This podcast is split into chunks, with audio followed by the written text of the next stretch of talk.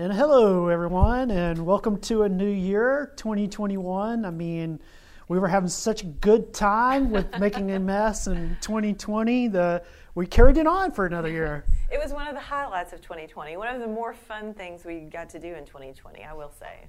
yeah, and somehow we got to episode 28, which uh, we visited with our local representative, uh, Phil King, who was a prior guest in a way on that episode, but uh, this time he uh, joined us to talk about the upcoming Texas legislative session, which amazingly begins next week. Yeah, it's hard to believe that it's already time for, for everybody to go back to Austin. Um, I think it's going to be a very interesting session and exciting. I mean, there, there's a lot of things on the table between finance, redistricting. I think COVID is going to COVID and the problems that it has created will generate a lot of bills and a lot of things that need to be contemplated. Plus, just how in the world are they going to have a session um, and carry on um, with COVID? You know, what kind of restrictions will be in place, that kind of thing. Yeah, it's interesting. Last session, they went down to Austin, really having to deal with the, the aftermath of Hurricane Harvey mm-hmm. and the crisis of that. But the one positive thing was revenues were just rolling in in the state of Texas right. as the Texas economy was really strong. That has been restricted some um, here with COVID, but you know, some Hegar's going. The comptroller is going to give mm-hmm. a full forecast Monday, but it, we're hearing that things are not going to be as dire as originally forecasted. But as you'll hear in this episode, you know, uh, Phil points out that yeah, it's still bad, and right. they've still got a huge yeah. deficit. They're going to be looking at trying to fill for the next biennium. Mm-hmm. Yeah, there's definitely some things that that they'll have to figure out. Um, and I don't. It's always interesting to follow. So it'll it'll be good to see what they come up with. I mean, one of the things too that um, you'll hear Phil talk about, and I hope everybody listens to the end so they get to this part. But he really encourages citizens to reach out to him um, and explains how to contact him and kind of how that works and, and how um, his staff will reply to you and work with you. So stay tuned till the very end. Yeah, and give it a little kudos and say this. I mean, Phil's always been pretty receptive, and we're pretty encouraged too with uh, Drew Springer joining the uh, local delegation. Yeah. Uh, the, another opportunity or a person to reach out to, and we encourage everyone to uh, to drop a line to them, and also let us know, and we'll pass along a message too for everything as this session goes, because it will be a little harder to get down to Austin mm-hmm. and also provide you know, testimony or input. So you might have to work some different channels and everything, but that's a very important part of this process. It really is. Like I, we probably all won't be able to pop in and out as much as we have during a legislative session. But that being said, um, we here at the Messenger do plan to cover it extensively and be in close contact, um, particularly with um, King and Springer and so we're we we need to know too what uh, the citizens here in Wise County are concerned about, so we can make sure that we're covering those things and asking the right questions. Yeah. Well, without further ado, we'll go on to this episode. But first, we'll get a quick word from our sponsor. Hi, I'm Raymond Wood with James Wood Motors. We've been selling new cars since 1978, but long before that, we were selling quality, affordable pre-owned vehicles. We have a huge selection of cars and trucks and SUVs, including heavy duty trucks. With hundreds of pre owned vehicles, we are sure to meet your vehicle's needs and budget. Shop our huge selection of pre owned vehicles at jameswoodmotors.com today. And welcome back to another episode of Making a Mess. I'm Richard Green alongside Christian Tribe, and we're joined by our local representative, uh, Phil King. Uh, Phil, how are you doing today? Doing great. How are y'all? Doing good, good. doing good. Well, uh, Phil, it's that time, if you can believe it, uh, head back to Austin next week to get another session started. Yeah, it is, and it's going to be different than any session uh, in uh, Texas's long history, too. Mm-hmm. Yeah, I know there's a, a lot on the table and everything. Uh, it seems like uh, going in, things have changed just a little bit from when we talked right after the election. Uh, I know some, uh, I know Hegar's going, uh, the comptroller is going to give a full financial forecast Monday, but just uh, just some talk. Uh, it sounds like the things are not going to be as dire going into this biennium as originally thought. Well, I'm not sure that's right. I think we're going to end up for the current biennium. You know, we write two-year budgets, mm-hmm. and uh, so the the budget that we're in continues till next September. And it looks like we're going to be about four billion dollars short in revenue uh, relative to what was projected. So, in other words, when we write a budget, the comptroller t- projects for us what the tax revenues would be, mm-hmm. and then we write a budget that balances with that. We have balanced budgets, and because of the COVID economy and the loss of the Trump economy, we uh, we're pro- we're projecting that we're going to be four billion dollars short of getting through the rest of 2021's fiscal year. Mm-hmm. So we're going to have to uh, do some more cuts and find some other ways to bridge that gap. The more difficult thing is that we expect that the comptroller is also going to tell us when you're writing the budget for the next two years, plan on having 17 billion less than you had in the current two-year budget, mm. which means that uh, that we've got to make some really, really, really hard decisions. Mm-hmm. Uh, I've been there when we've been in similar situations a couple times before, and uh, we always work through it without raising taxes, and that will be what we will do again. Yeah, and you do have some of that. Uh, do you think? I mean, y'all will be dipping into the reserve a little bit more this time. Oh, I don't think there's any question about it. Mm-hmm. We've got we, we're going to have roughly ten billion dollars in our reserve account um, you need to keep at least half of that. Mm-hmm. Uh, because one, literally one big hurricane can cost, you know, several billion dollars, and uh, because and you that's money you've got to spend right then. Yeah.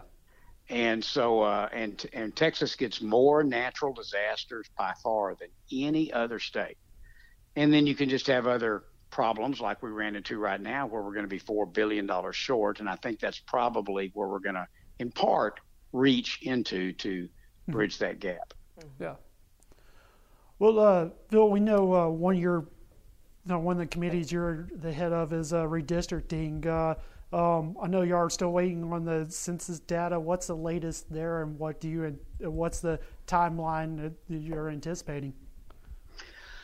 Well, the census data normally gets to us by we do this every 10 years. After each census, we redraw all the House and Senate uh, lines for districts, for U.S. Congress, uh, State Board of Education, uh, the appellate courts, the trial courts. So it's it's a tremendous amount of work, and it's very litigious. There's so many lawsuits over it. It's so frustrating, and then there's also the politics involved, and so uh, they usually get the census data to us by the end of February, which gives us through May to get get it done.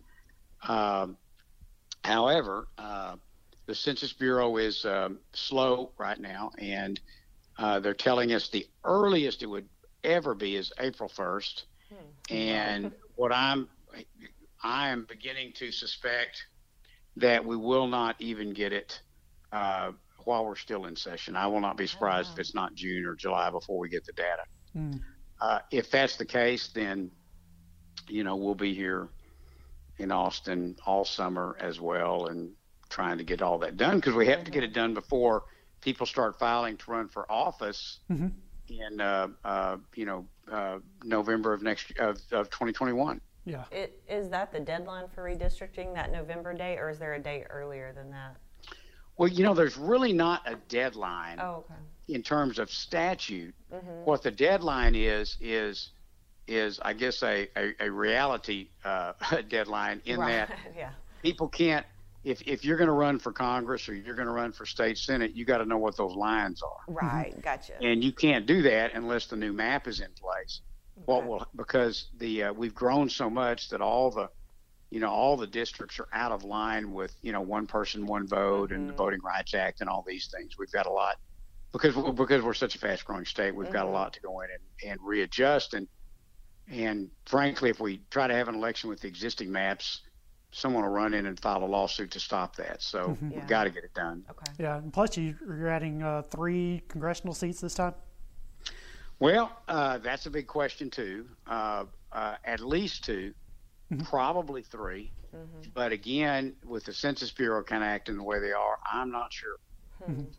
Yeah. Well, and, uh, another big change. Uh, this will be the second straight session. Y'all have a new Speaker of the House. Everything. Uh, um, what's that transition like going into a new session? Well, the only other thing we hate more than redistricting is a speaker's race. and uh, uh, Dade Phelan, the guy out of Beaumont, uh, will be our next speaker. Uh, I have high hopes that he'll do a great job. Uh, it's a very, very difficult job, and particularly with all the crazy stuff, we don't even know how we're going to operate this year with all the COVID stuff. Uh, but yeah, we'll start that, and of course, eh, new speakers come in and uh, change up all the committees and put in their people as committee chairs, and and uh, so a lot of moving around gets done there, and so that's going to add a lot of uh, disorientation to the uh, to the session. Yeah, and you mentioned, I mean, how, how the sessions ran. I mean, have y'all went through kind of figured out how people will be testifying and appearing, you know, before to uh, the different committees and. Well, it's a big problem. What we're going to do next Wednesday is we're going to have a debate on the floor and try to set our rules for operating this time. And the problem is that, you know, what do you do if you've got nine people on a committee and four of them get exposed to COVID? Well, you've still got a majority, so you could have a quorum and do a vote, but is that really right to do it when the others are out just because they got exposed? Yeah. So we'll be looking at the possibility of remote voting.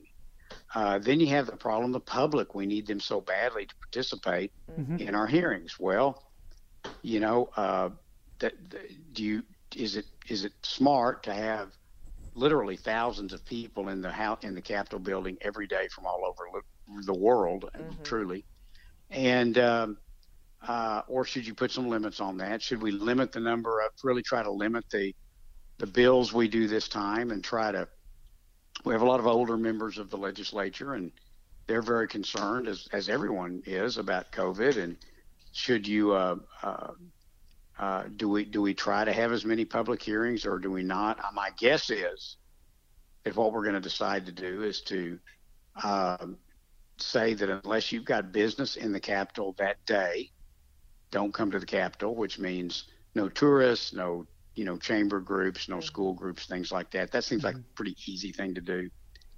Um, the the tough thing is deciding what we do with uh, with hosting hearings. And we've considered doing it electronically in Zoom, but the technological problems of trying to link people in who are really just signing up at random from around the state or the country or the world. How how you how you technologically do that, and um, and so we're you know and and and get a record and all that stuff, and so we're we're uh, we're trying to figure all that out. Yeah.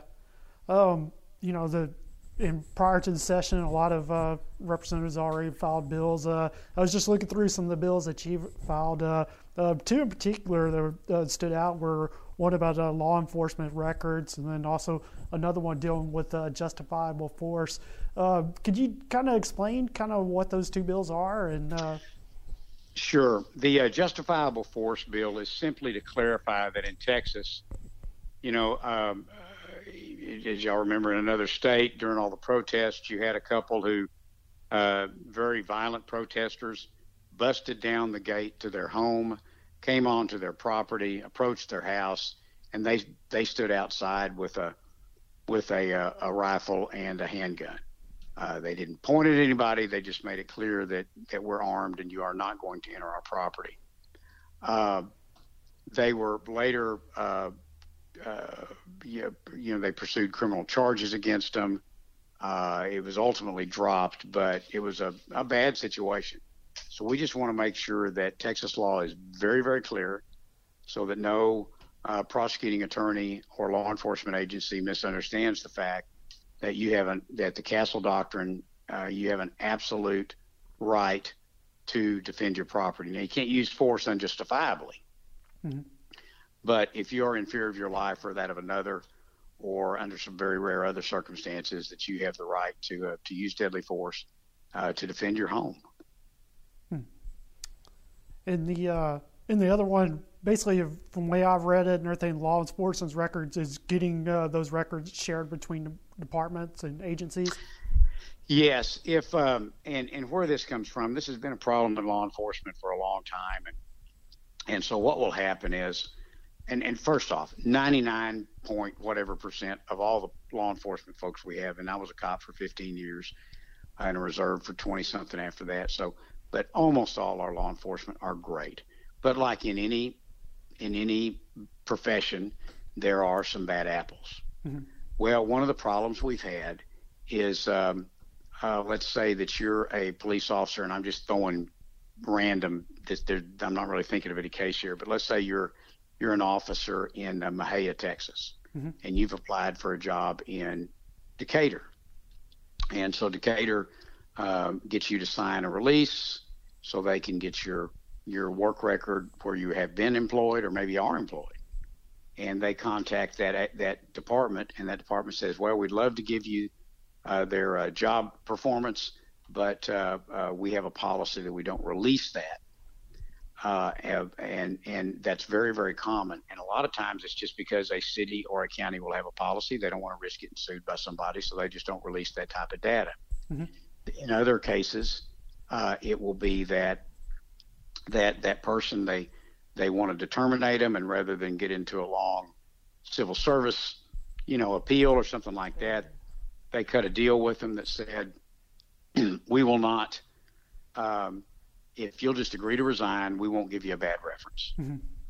Or some of the larger cities that operate under union collective bargaining agreements, they have it in their collective bargaining agreement that if an officer is terminated or leaves for under any adverse circumstances, that they will not release that employment record to the agency that they're trying to go to work for. And so what happens is, is you have uh, those rare bad officers um, getting into other agencies without those other agencies being able to do the background check they really needed to do. Mm-hmm. And this just says, no, you can't do that. You have to, law enforcement is too important. You, you have to release their prior employment information. Yeah, it's a good bill. Um, well, Phil, um, hey, we appreciate the time and uh, we uh, wish you the best of luck heading to Austin next week. We look forward to visiting with you throughout the session. Uh, what's the best way for our local constituents to uh, to reach you or your office? You know, to share concerns. Well, the first time, first I want to say to everybody, don't ever think you're writing, calling, or texting or whatever too much. Um, don't ever think that. Uh, the, the, easiest way is probably uh, just to go to the state uh, Texas House website, and there's a deal there for Phil King, and you can click on that and send me an email. I got get those all the time, and if there are things I need to deal with personally, staff forwards them to me. I got one from them yesterday from someone that I respond to personally. Others the staff's taking care of or helping, and also just as bills come up, it's so good to hear from people because every day when I go to a committee or to, a, to the floor, mm-hmm. the bills that are being considered that day, staff makes me up uh, uh, a spreadsheet and if anybody from the district has called, written, commented in any way, mm-hmm. that's listed there. So I know what people at home are saying about this. Good. And it's quite often I'll pick up the phone and call them and say, okay, I'm a little misunderstanding. You said you didn't want this. Can you help me walk, work me through that? Mm-hmm. So they put their phone numbers and contact for me and all of that so I can reach out to them, which I do very often. Mm-hmm. So, uh, so that really helps us a lot. So call, but email's really a great way because we're going to have short staffs this time mm-hmm. mm-hmm. because of the uh, COVID situation, I think, too. Yeah. yeah. Well, I will say that's one thing that we've always appreciated about you here in Wise County is you have always been very responsive and um, and present here in the county, and we do appreciate your representation in that way. Well, and that's another thing I'd like, and thank you for saying that. And but another thing, if anybody ever every now and then someone will say, Phil, I wrote, I, I emailed, mm-hmm. never heard back. Yeah. And, and, and there's no question occasionally th- people, you know, things fall through the cracks. I really ask people to always let me know if they didn't get a response for some reason because we work really, really, really hard mm-hmm. at responding to everybody within, you know, 24 hours is our rule. Try to is our rule for phone calls and emails and things like that. So we really try to do it. So if they hadn't heard, something fell through the cracks, let me know, and I'll go find where that crack is, we'll, we'll, we'll plug it. Okay. Good, good deal. Yeah, and we're we're real excited about this session too, and everything. We're not only our working relationship with you, but uh, we're excited too to also bring in Drew Springer to our you know senatorial district and uh, and the good local representation we should have there.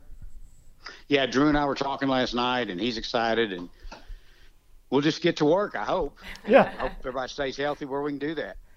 All right. That's right. That's right. Well, Phil, again, hey, we appreciate the time and uh, look forward to talking with you uh, here during the session.